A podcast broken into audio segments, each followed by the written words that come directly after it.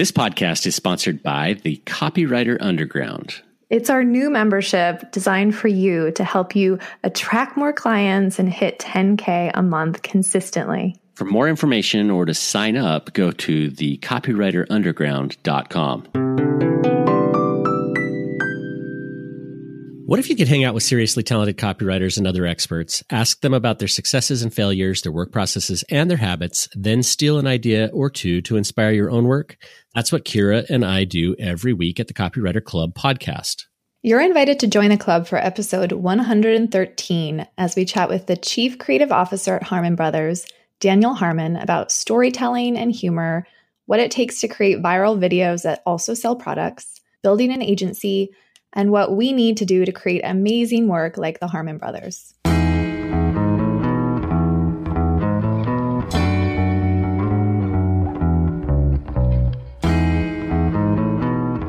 Welcome, Daniel. Thank you. Thanks for having me on, guys. All right. Well, why don't we start this off with your story, Daniel, about how you ended up as the creative director at Harmon Brothers? My story actually goes back to when I was born. no, not exactly. I was born in Idaho, Burley, Idaho specifically, and grew up working on a potato farm. And this seems tangential, but it's not. Um, I learned to do sales face to face before I ever got into selling anything through my video or through social media. And what I mean by that is, in order to earn money, my brothers and I, we would grab a truck that my uncle had and we would fill it full of 50 pound boxes of fresh Idaho potatoes and illegally, I'm sure, drive it down across the Utah border and go door to door or street side and sell boxes of potatoes. And we would sell these for a 50 pound box for $20. Utah was a really good market because it wasn't Idaho, where everyone already has potatoes, and because there's a lot of big families there. And we figured out that we could make more money selling potatoes door to door and face to face than we could if we worked minimum wage jobs, you know, as teenagers. And the pitch was pretty basic. It was like, oh, I've just come down from my uncle's farm with a lot of fresh Idaho potatoes that I'm selling to earn money for college, or in our case, earning money to pay for a mission to go and serve for our church. And yeah, does your family eat potatoes? And if they said, they said yes, we're like, okay, they're, you know, $20 for a 50 pound box. Do you want one or two boxes? was basically the pitch. And if they said, no, we eat rice, then we just kind of moved on with our tail between our legs because we didn't know anything about overcoming objections or anything like that. But it was very successful. We were able to make, I think, probably double the money that we would have made had we just worked minimum wage jobs. The first vehicle we ever owned was a van that my uncle came down and bought in Utah at auction. He bought it from an old copper mine, and so it basically been run to death. It was a 15 passenger Econoline Ford van big old white van, industrial strength kind of thing, but it had been beat to death. And he bought it for 900 bucks. And then he brought it back when he saw that we were having some success. And we'd been running his trucks into the ground, putting all the miles on it, and said, Well, I bought this van and you guys are going to buy it from me. We were like, okay, I guess we'll do that. And so the first vehicle we ever owned was a $900 15 passenger van. This is teenagers. And we'd load that thing up with potatoes and we blew the tires on the freeway on a couple of occasions because we didn't want to spend money on replacing bald tires until we were forced to. And that was kind of our first jump into sales. And then later on, while in college, we went and did a summer sales program where we sold ADT alarm systems door to door. And here we learned more about the structure of a sale, that there's an actual structure to it that's been used over time you know, for basically probably centuries, but certainly decades. And we learned how to overcome objections when people bring those up. And we learned how to make something very complex, like home security systems for people that don't have them, boil it down into something very simple. And we were some of the top salesmen in the company and we're very successful with that. So also a job I hated. I always hated going door to door, but the money trade off was, was worth it to me. And then coming back from that, I studied advertising at BYU, where I got a degree, where I went through their creative track. And I went out and worked in Chicago as a copywriter at DDB Chicago, as well as VSA Partners, Um, worked on brands like McDonald's and Dell and the Chicago International Film Festival, Caterpillar, Harley Davidson, GE Healthcare, just to name a few, and got a sense of the big agency world and the big city. Really liked the big city overall, but didn't love the commute and kind of got tired of that. And at this time, my brothers had co founded a company called Orabrush, which made a tongue cleaner that helped cure bad breath. And it was basically this tongue cleaner that the inventor, Dr. Bob, had tried to peddle online. Well, excuse me, he hadn't tried to peddle online. He tried to peddle it in grocery stores and things like that and had no success. In a kind of a last ditch effort, he took it over to the local university here, BYU, and had them do a study on it and see if it could be sold online. And the class basically came back with the conclusion of, oh, based on our surveys and all this data, it suggests that maybe like seven or eight percent of people would be willing to buy a product like this online. So we suggest you just don't do it. And then uh, my brother Jeffrey was kind of hanging out in the back of the class and always just like reading things like TechCrunch and watching YouTube videos and stuff during class, kind of raised his hand. He said, Well, wait a minute, seven to eight percent, that's still millions of people. Why not sell to them? And Dr. Bob was really excited about this response from him and kind of joined up with him after class and said, why don't you make, you know, why don't you sell this for me? Why don't you sell the Orabrush for me? And so that led to my brothers Jeffrey and Neil becoming co-founders of Orabrush with Dr. Bob, where they ended up making a video in order to try to promote the product. So they'd they'd been driving traffic to the Orabrush sales page, so basically a landing page or sales funnel, and they were having some success, but just a little bit. And Jeffrey decided to pull a video from YouTube that was a way to test how if you have bad breath or not. It used a spoon. It didn't have anything to do with Orabrush, but just putting that video on the landing page increased the conversion rate by like 30%. And it really made him think, man, what if we did this, but was actually branded for Orabrush and we did it as an actual ad? And so they made this really cheap video for Orabrush. It cost about $500 to make. Jeffrey's roommate at the time, this is my brother Jeffrey, of course, his roommate at the time was Devin Graham, who is now known as Devin Supertramp online. And they shot the video together. He had his other roommate, Joel, help him make the script really funny. And Jeffrey and Devin directed it. And he got a coworker, Austin Craig, to be this guy in the lab coat to do the video. And they made it and they put that on the website. And all of a sudden, everything started converting much better. And then that's when YouTube launched their platform for ads. This is back when you could buy, you know, views for less than a penny. And Jeffrey got out in front of it, and Orabrush was literally buying up views by the hundreds of thousands. And it was probably honestly buying up more than half of the inventory on YouTube at the time. People were pretty getting pretty sick of the ad. But I mean, it drove the Orabrush in a big way. The sales really took off. It ended up getting um, placement in Walmart. And essentially, what happened from there is, I mean, they went into Walmart, they went into CVS, Walgreens, into retailers all over the world, and started getting cited all over the place. I mean, YouTube used Orabrush as a case study all over the place as a way to make, you know, do good business with YouTube. And so they they would go and present it to places like Coca Cola and everything. And yeah, and so I joined Orabrush. I'd been consulting from Chicago on this Orabrush project on the side and just kind of moonlighting, working on doing writing for them and branding stuff. I also do design, did a lot of art direction, and, and eventually Orabrush hired me on as art director. And we produced over 100 videos during our time there at Orabrush before we resigned in 2013 and went and did the Poo-Pourri campaign. And what happened is Poo-Pourri had been trying to recruit Jeffrey through LinkedIn after they'd seen what had happened with Orabrush, they were big fans of the work.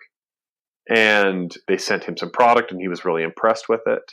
And ultimately, Jeffrey and Neil, my brothers that were co founders of Orabrush, left to start the Poo-Pourri campaign. But in order to do that campaign, the last thing on their minds was making an ad agency. They just needed a legal entity to put the money into to do the campaign because the idea was we were, we were basically going to become part of Poo-Pourri in the same way we were part of Orabrush. And this is really long winded, guys. I'm sorry. I'm going on forever. Way more detail than you need, huh? yeah, the, the story of how you got to where you are, I think is pretty important, but there's definitely a lot to unpack here. No, or or to cut. You could cut a lot as well. so basically, what what happened is when it came time to take the campaign money for Poo-Pourri and put it in a legal entity, my brothers were like, "Well, let's just call it Harmon Brothers, and then we'll change it later." And they weren't really worried about it, and so that's what they did. They received the money. We made the campaign. It launched and Huffington Post got a hold of it, and Ad Age got a hold of it, and everybody started citing creative agency Harmon Brothers. And we were reading this in the news and looking at each other like, creative agency Harmon Brothers. I'm like, are we an agency? And we're like, I guess we're an agency. and literally, that's how it's like the name had stuck, and like there was almost nothing we could do about it at that point. And so basically, our backstory was we learned to do sales face to face with good principles before we ever applied it to anything with online video. And essentially that's that's what we've done is just use really good sound sales principles and execute it in, you know, a branded humorous way. And so that is the not Cliff Notes version of the Harmon Brothers story. It's such a great story, though. And the thing that I really like about it, Daniel, is that in telling it, so much of it is accidental or serendipitous, actually, is probably a better word. And yeah. among our audience, so many people become copywriters not because they, you know, have this dream of becoming a copywriter, but they're coming from other fields or they're doing other things. And so to hear that, you know, this agency that you guys have built so successfully over the last few years and have done some pretty amazing things with was also kind of an accident. It just kind of fits into the narrative that so many of us in this field, you know, have. So yeah, so it's a, it's a great story. Yeah. Do you mind talking a little bit more about like the creation process on the videos? You said that you know, it's all sound sales principles, which is, you know, true. Like I, I think of like the purple mattress spot with Goldilocks is one of the best demonstrations I've ever seen. Oh, um, will you talk a little bit about like the thought process behind the creation of these kinds of advertorials or advertisements? Yes. So our starting point is always what would sell us. So we think that we think best as a marketer when we actually think like a customer. And so when we approach a project, I mean, one of our main things here at Harmon Brothers, we don't market anything we don't love ourselves. And so if there isn't somebody that's willing, that's like really sold on it internally, like we have to have a creative director that's really sold on something in, in order for them to champion it. And we feel like ultimately that nothing sells better than the truth. And that authenticity comes across in your creation. And so for the purple mattress specifically, I was, gosh, at the time, I was probably almost 10 years into marriage, had had the exact same queen mattress that I had bought when we had first got married. It was time to replace it, right? It was time to get a new one. The same was the case for um, my brothers. And when they approached us with this awesome product, we made sure we tried it out. But the, the cool thing about what happened in the creative process of Purple is they had this seat cushion at the time that they weren't looking to actually go out the door with before the bed, but they had us sit on this seat cushion and they put a raw egg underneath our rear end and we sat on it and it didn't break. And, and in fact, you could hardly even feel it once you sat on it. And to us, that was like mind blowing, right? That A, the egg didn't break, that you couldn't hardly feel it, that it was there. And that demonstration just really stuck with us. And we just thought, man, if, if this is selling us this much on this, on this technology, then certainly this has got to make its way into the video in some way, right? And this is, this is after Purple had seen us do Poo-Pourri. And so we feel like some of the best insights come with how you were sold on the product, right? Or in this case, how how we're sold on it, and then we can, when we think like a customer, we can portray that effectively. Then that one evolved over time. Where what's the best spokesperson, you know, to talk about beds, especially specifically one that's not too hard and it's not too soft. And it's like, oh, it's got to be Goldilocks, right? That just makes sense as as as a brand character. And then when we went and wrote up the entire ad based on that, one of the biggest things was we, we have what are called writing retreats. And we'll bring a number of writers together with the client and we'll collaborate all in the same team in order to solve problems with instantaneous feedback.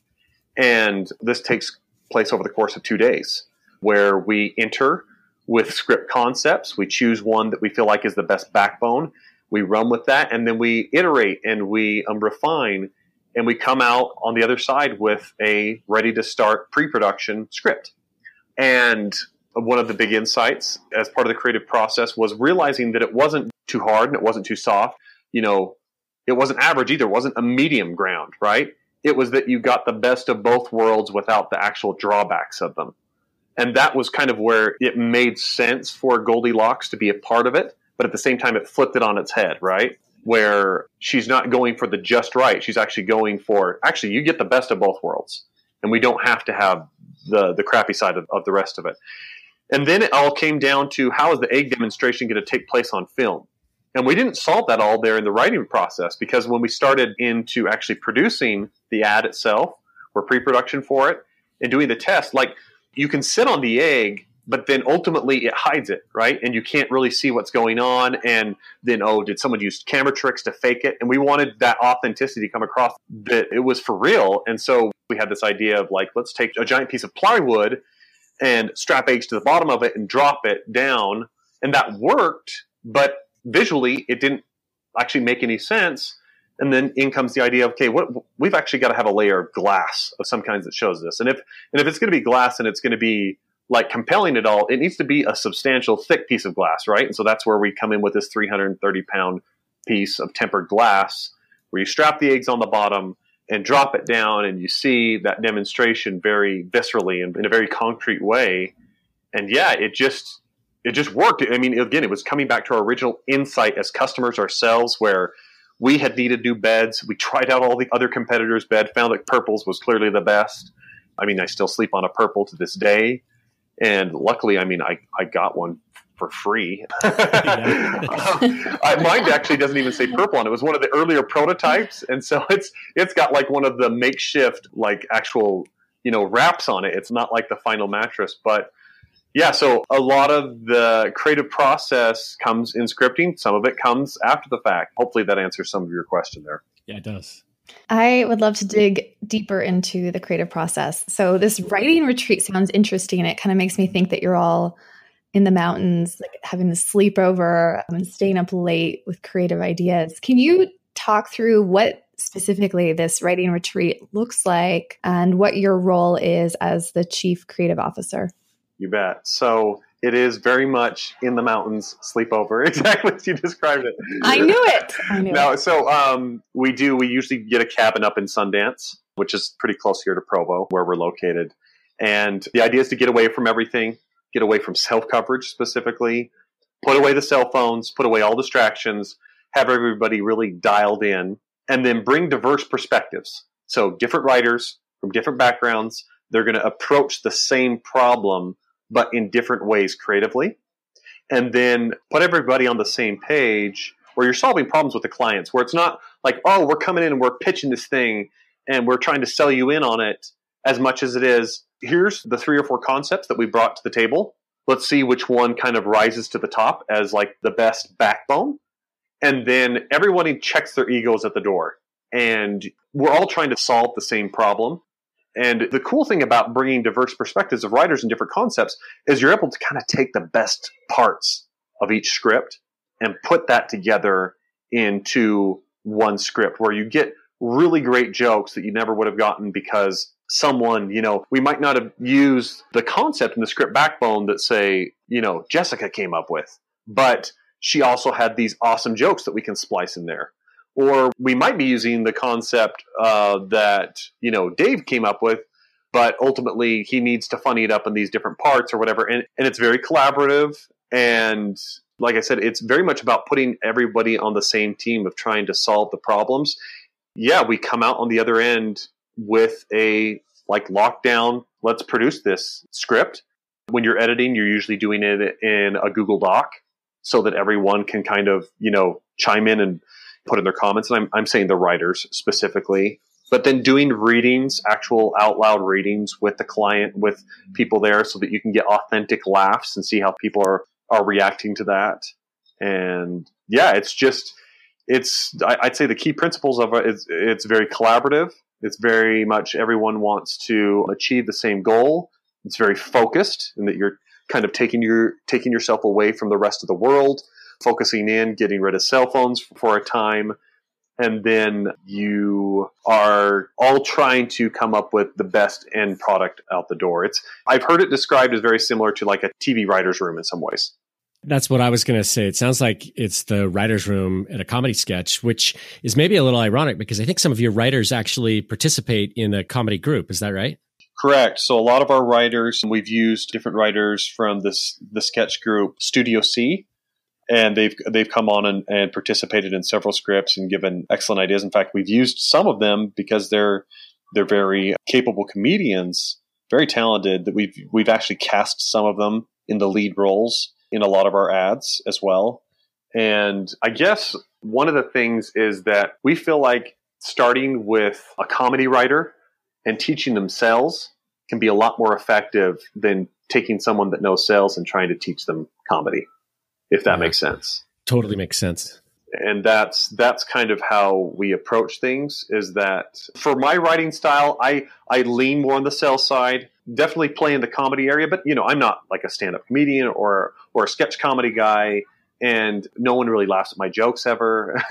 there's there's all these things where like we can find much more capable people, you know, to come up with jokes and stuff. But I mean, I'm very much involved in this writing process. I think Kira, you had asked, you know, what's my role? Right. So that depends. So, for example, going back to Poo-Pourri, I was a writer on Poo-Pourri and Squatty Potty and Purple and all these different ads, but I, I rarely write as like a writer anymore. I, am usually coming there more just to kind of guide creative, either as a, a creative director on the project or just kind of overseeing it and being a part of it as a chief creative officer. But a lot of it is just, from my sense, is being able to identify what are really key elements the, uh, that the writers have brought that can really trigger a tipping point for a customer. Like what's what's the core of that sell? Are, are we nailing that? That's where a lot of my focus is because everyone kind of has the same sense of like what's funny. Not exactly the same sense, but you can quickly get a sense of what jokes are working by the way everyone laughs at it, right? Uh, especially when you're all working together like that. For example, the writers haven't seen each other's scripts when they come. And so they're able to actually laugh genuinely at the other writer's stuff because they're seeing it fresh for the first time, right? But a lot of what I do at this point is just kind of oversee and guide and make sure that sell is really strong and clear. Hey, we're just jumping into the show today to tell you a little bit more about the Copywriter Underground. Rob, what do you like best about this membership? So, this membership community is full of copywriters that are investing in their businesses and taking what they do seriously. Everything is focused around three ideas copywriting and getting better at the craft that we all do, marketing and getting in front of the right customers so that you can charge more and earn more, and also mindset so that you can get out of your head and focus on the things that will help you be successful at what we do. There's a private Facebook group for the members of the community, and we also send out a monthly newsletter that's full of advice, again, on those three areas, copywriting, marketing, and mindset, things that you can mark up and, you know, tear out, put them in your files, save them for whatever, and it's not going to get lost in your email inbox. Kira, what do you like about the Copywriter Underground? So I, I love the monthly hot seat calls where our members have a chance to sit in the hot seat and ask a big question or get ideas or talk through a challenge in their business because we all learn from those those situations. And then I also feel like the templates we include in the membership are valuable because who wants to reinvent the wheel? And Rob and I end up sharing a lot of the templates and resources we use in our own businesses. So I would definitely want to grab those. So, if you are interested in joining a community of copywriters that are investing in their business and in themselves and trying to do more, get more clients, earn more money consistently, go to thecopywriterunderground.com to learn more. Now, back to the program. So, Daniel, I'm curious. You mentioned the casting decisions that you make, and you know when you're working with the Studio C actors. Tell us a little bit more about that process. This is really different from what I think most copywriters are thinking about. You know when they are scripting something, but how much does that influence the end product? You know what you end up with in who we cast. Yeah, with who you cast and why you choose the people that you choose. And I mean, for anybody listening, you know, if you watch Goldilocks in Purple, she's a phenomenal actress. The Abe Lincoln in the political spot that you guys did, like, you know, they're they're very capable at, you know, delivering the roles that you write for them. Yes. So my mentality, and for you copywriters out there, a lot of you have probably read the book Hey Whipple Squeeze This, which was like standard reading in my ad program but in there, he talks about there being two levels of hell. he says there's regular and extra crispy.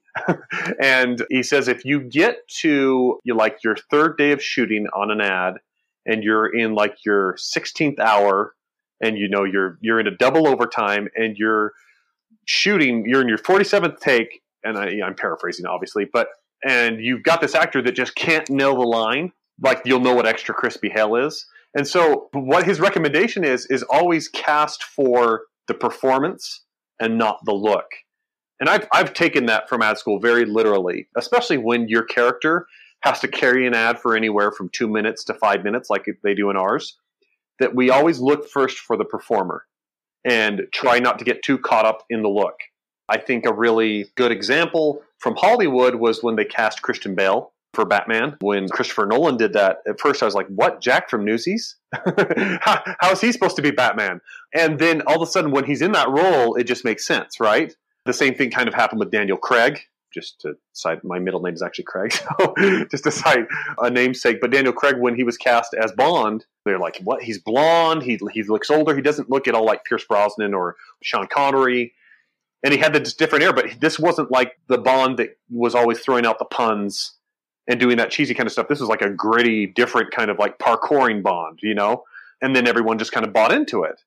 And we feel that's very much the case. And for us, we try to cast a comedic X factor that we know that even when we've written the best jokes we can possibly do, that at the end of the day, there will always be things in filming that land a little flatter than you thought they would, and other parts that will actually be way better if you have that someone that brings that extra special comedic timing. And so we very much look for performance and comedic X factor as we cast. You have talked a lot about the structure of the sale. Where do you find that most writers go wrong with video scripts? What is there a component that we miss or we just repeatedly miss out on? I think for a lot of people, they get too caught up in being entertainers or being artistic or branded without remembering at the end of the day advertising. I mean, if you were to ask me what my definition of advertising is, it would be three words media that sells. I mean, that's it. If at the end of the day your advertising isn't getting people to buy, then what's what's the point? And so I think people get a little bit too caught up sometimes in making something really conceptually artistic or strong and losing sight of what the end objective is. And so, so much of what we see in the way of traditional advertising, like the 30 second ads or 15 second ads, or um, a lot of what you see on TV and a lot of what makes its way over to online is to do a really something really funny or really interesting, and then you just kind of drop the brand at the end. Not to say that that can't be effective; it can, and, and that has its place. But I think even for people that get into more long form ads, and uh, we see a lot of people to kind of try to copy our style which is very flattering. It's awesome. Like we're, we're trying to actually teach people how to do that more effectively but they get too caught up in trying to be entertaining or funny and not realizing that you actually get the best of both worlds if you get your sell right if you really make sure you structure things in a way that are compelling. That's where we always start from and that's how we make all our writing decisions and our editing decisions is at the end of the day will this will this sell me will it sell the customer? And if it's not, if it's a distraction, it's got to go. That's how we approach it. So Daniel, when you talk about, you know, something that's compelling to you, you guys have used humor, you know, a lot. I'm wondering, yeah. would you ever consider doing non-humorous type demonstrations or is humor really an integral part of that kind of message that really connects with the customer? I'd say yes to both. humor is integral to what we do at Harmon Brothers. And yes, we are also very open to doing non humor messages depending on what it calls for. So, the best example I can think of is the one we released just earlier this summer for a nonprofit group called Save the Storks.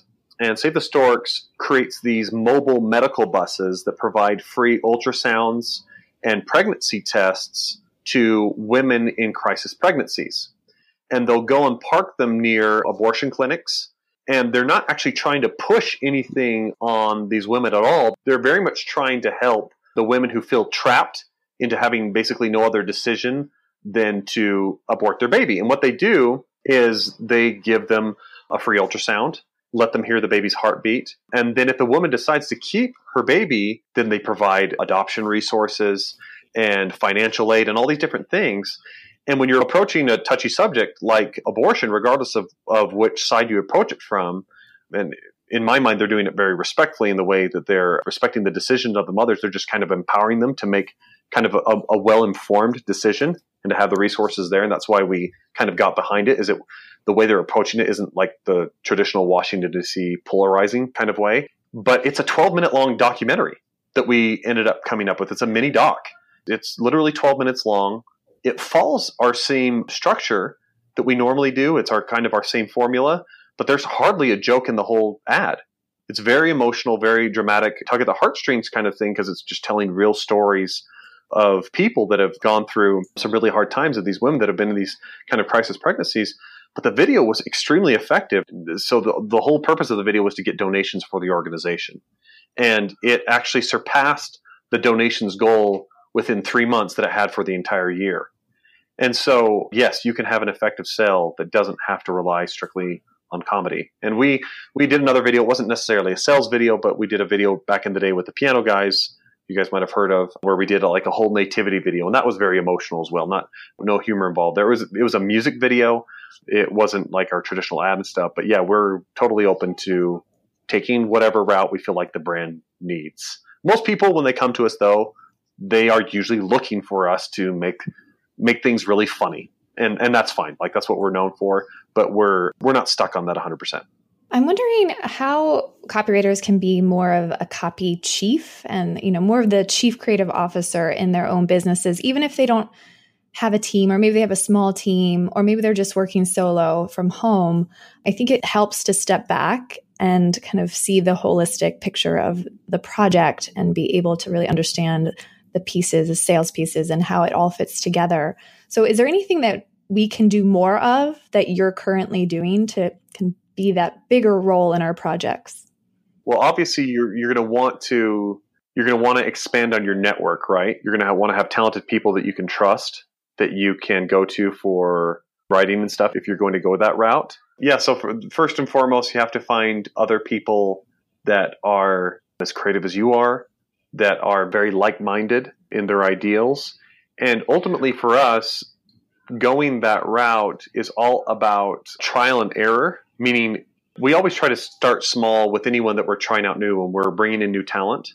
We try to give them a small writing project um, that they can get involved in, just see how they do, right? See how they work with us because like resumes, work history, and like the work you've done, like ultimately resumes don't mean that much to us. It's it's much more about what work you've actually produced, and then are you good to work with, and then ultimately can you work with us? That's kind of our thing, and so it is very much about expanding your talent pool and your network in order to get into more of that creative director or um, chief creative officer type role where you're where you're kind of more high level, and not having to do all the work yourself.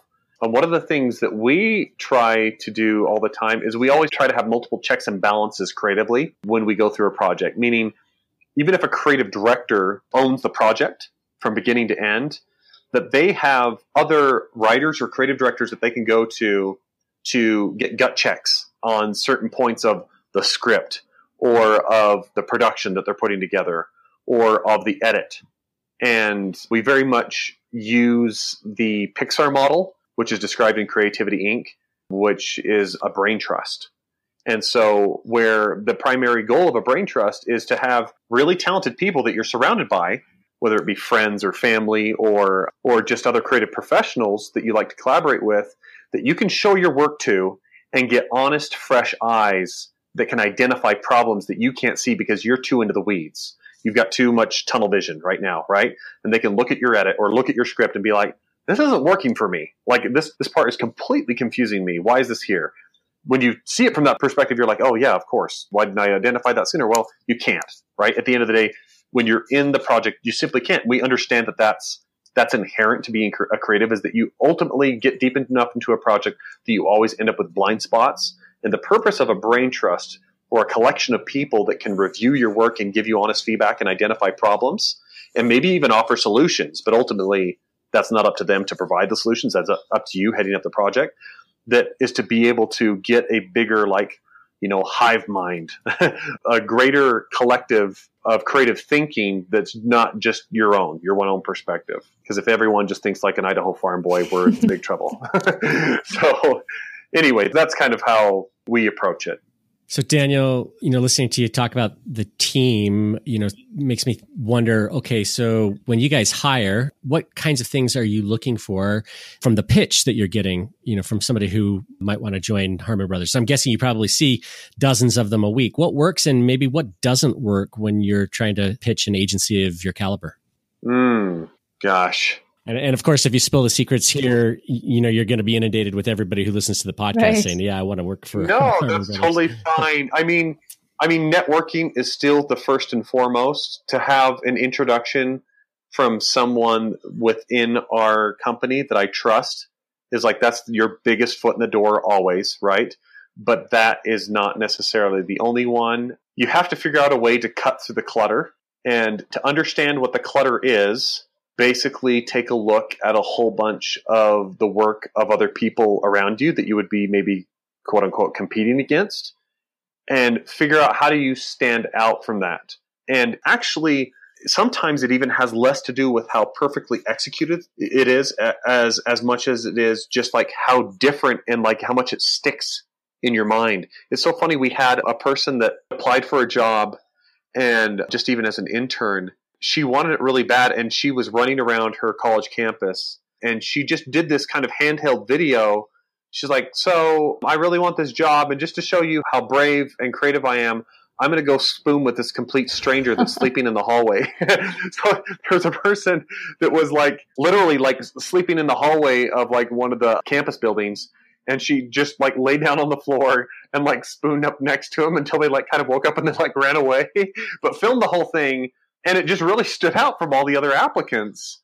And we could see the passion was there and it wasn't like perfectly executed or anything but we really appreciated like just that tenacity and that like oh i'm just going to go try something. And so i think you kind of have to think in terms of like how do you stand out? And yes it does go a long ways when you actually have you know work that's been out there that's been viewed that's had traction and success. And you definitely want to lead with your best attention grabbing thing first and you don't want to include all the work that you've done that might be distracting to or make me call into question oh well which are they? Are they this awesome thing that they did or are they this kind of mediocre thing that they did? You know? It can be literally three pieces if they're great pieces but definitely networking your way in is always the best way to go. I mean there's a lot of local filmmakers here in utah that I mean they they kind of just go make sure they get onto sets. Like even if they have to get on for free as a production assistant, which is kind of like in, in film language, that's kind of like being an intern. Basically you do whatever anybody asks of you. My first internship out in Chicago, I, I did it for free. I wasn't paid anything, but I just wanted a foot in the door, right? I wanted to get to work on really cool stuff, and I got to work on you know McDonald's and, and Dell and and some big names like that by just by just doing that. And anyway, that's kind of I guess a good starting point for us. That's kind of what we're looking for again. It has very little to do with resume and with pedigree and with degrees and all that stuff. It's really about what cool work have you done? What do people that we trust say about you, like uh, in working with you? And then ultimately, let's try you on a project. How did you work with us? It's kind of those three things. Cool. So you've mastered the art of turning gross into gold. I want to know the secret because I love gross and creepy. I feel like it's part of my brand. But there's a oh, line, yeah. right? So how do you know when you cross that line and how do you know when you've nailed it? It's so funny. We were having a conversation about this just in a meeting 2 days ago. And we've got this project coming up for a deodorant company and we were discussing and, and, specifically this is a deodorant that can be used on other parts of the body you know let your imagination wander that don't have to be your armpits because it's that kind of a like safe natural thing and ultimately our script had crossed the line and we showed it to people with fresh eyes that weren't part of our company and got some feedback from it and what i've seen and maybe this is a good litmus test now, now that I've used it once. What we've seen is when we see people go out and kind of try to copy our style, that they'll often go and cross the line. They'll make it too gross or too crass, or it'll just be too offensive to where it's not capturing a wide enough audience. And this script that we had had a particular part in it that was kind of offensive. It was very much towards the beginning. And I couldn't see it at the beginning until we started hearing fresh eyes telling us that they were getting kind of offended by it. But we're like, oh, that's kind of core to it. But then what I did is I actually imagined the video being produced by someone that's not us. Specifically, you know, by another agency altogether that maybe has done work in the past that has been offensive to me, you know? And I imagine them doing that. And then all of a sudden I could clearly see, whoa, if they came out with that, I'd be totally like, whoa, what are they doing? Why did they decide to go that far? And I think that is kind of what it takes is you kind of have to separate yourself from your own work for a second. And if you put it in maybe maybe put it in the shoes of someone that's offended you in the past. put, like say, what if it came from this person where they've done this offensive stuff, and if it was coming from them, would I think it was offensive? And if it would, then maybe maybe you need to take a second look at it. But a lot of it is just having fresh eyes on things.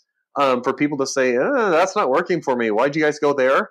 To be quite honest, I'm kind of like in my own media habits. I'm kind of conservative by nature. Like I have, I have six kids, and I've got really little ones, and very much thinking about their developing minds. And so I'm not really in a habit of going out and watching everything that's pushing the boundaries out there in the way of content. Like I'm not watching, you know, all the, you know, latest HBO or, or whatever stuff. I, my own viewing habits are a lot more, I guess, family friendly for lack of a better term. And so I actually have a fairly high sensitivity myself to that kind of stuff. And I think that actually benefits us because it helps us know a little bit when we've crossed the line to some degree. And I was actually talking to some of our coworkers about that. I'm like, man, I guess it's it's fine that I don't love all these things that like I hate horror. I hate it altogether. like horror movies like do nothing for me. Like they're not entertaining. I just I just hate them. And that's just to use one example.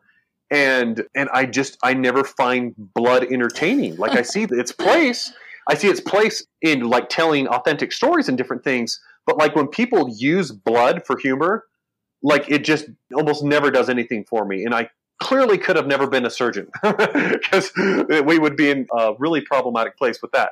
But just somewhat of that like sensitivity level of having kids and my own viewing habits actually helps us out a lot in knowing kind of when we've crossed the line. And then even then, just getting outsiders that haven't seen the stuff and having them take a look at it and and getting an honest honest view from them. And I'm not talking focus groups. I'm talking individuals watching it and like filming their reactions to things, you know, then you can see what what's what's really funny or what's really offensive, and you can ask questions and and just being open to the fact that like not all sensibilities are the same as yours, but that also depends on you know it all depends on your audience who you're going after. Maybe you're going after the horror market, and then like you can throw whatever at the wall, and you're going to be fine. I, I I don't know, but like that's kind of where we land. Is you usually we're going for more general population kind of products consumer products that where we don't want to where we don't want to cross those lines. Yeah.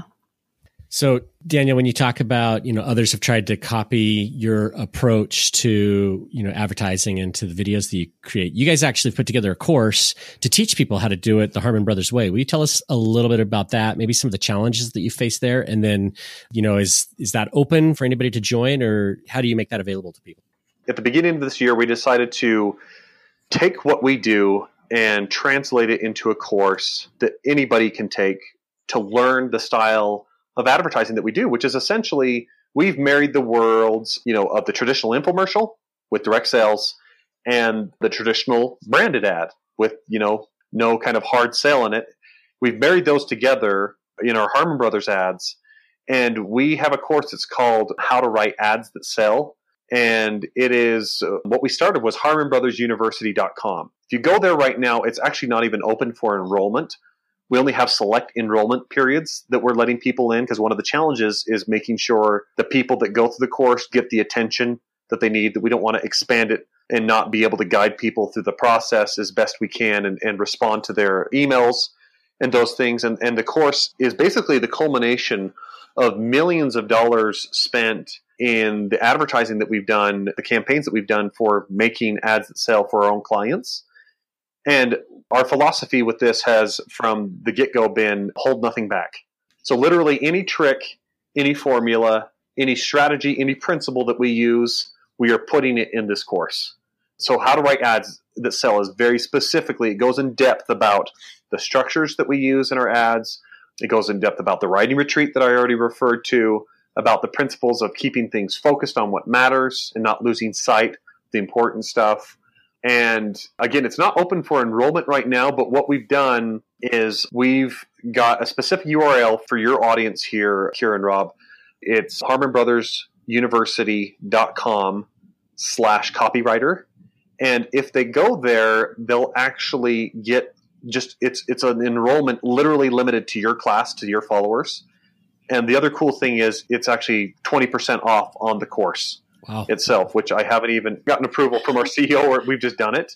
And so it's literally going to be a window of like a week that we're going to have this open because it's just something we can't have all the time. But that will make it available for anybody that wants to, to learn this. This is basically all the stuff, every secret we have in our book on how to write an ad that sells. We have another other courses that will be additional enrollment that'll be coming down the pike later about how to actually create ads that sell that take you everything through casting, directing, filming, editing, motion graphics, sound, all that stuff. You name it, we'll have that. And then also an additional course that'll be coming later as well, probably towards the beginning of next year, on how to distribute and buy ads or do ad spend for a campaign that will sell. And so, again, that's coming a little bit later, but that one course right now will be available to your audience for 20% off. And like I said, we're going to have a window of about a week that we'll leave that open and then kind of shut it down. And then, like I said, we just have certain enrollment periods that we do here and there as we are trying to expand on this and teach people these principles. But it's been pretty awesome to see, especially those that go and apply. That's the big thing is we can give you all the tools, but those that go and apply, we're seeing some some awesome videos come out of that and a lot of creativity. So very excited about it. Who is a good fit for this this program? So the program How to Write Ads That Sell is basically for copywriters. I'd say it's for entrepreneurs and innovators that are looking to get their brand and their product out there. And it's also for marketers. And I'd say it's even for comedians and just anyone that's wanting to make an ad that's more successful at selling and that uses the principles that we've been using. We always say make it good enough that it doesn't have to be viral. And this is very much teaching you how to make an ad that's effective enough that you don't have to rely on the whims of virality. And so that's kind of what it's geared for.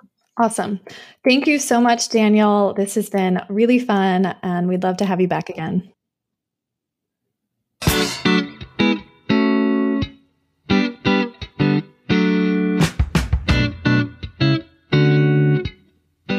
You've been listening to the Copywriter Club podcast with Kira Hug and Rob Marsh. Music for the show is a clip from Gravity by Whitest Boy Alive, available in iTunes. If you like what you've heard, you can help us spread the word by subscribing in iTunes and by leaving a review. For show notes, a full transcript, and links to our free Facebook community, visit thecopywriterclub.com. We'll see you next episode.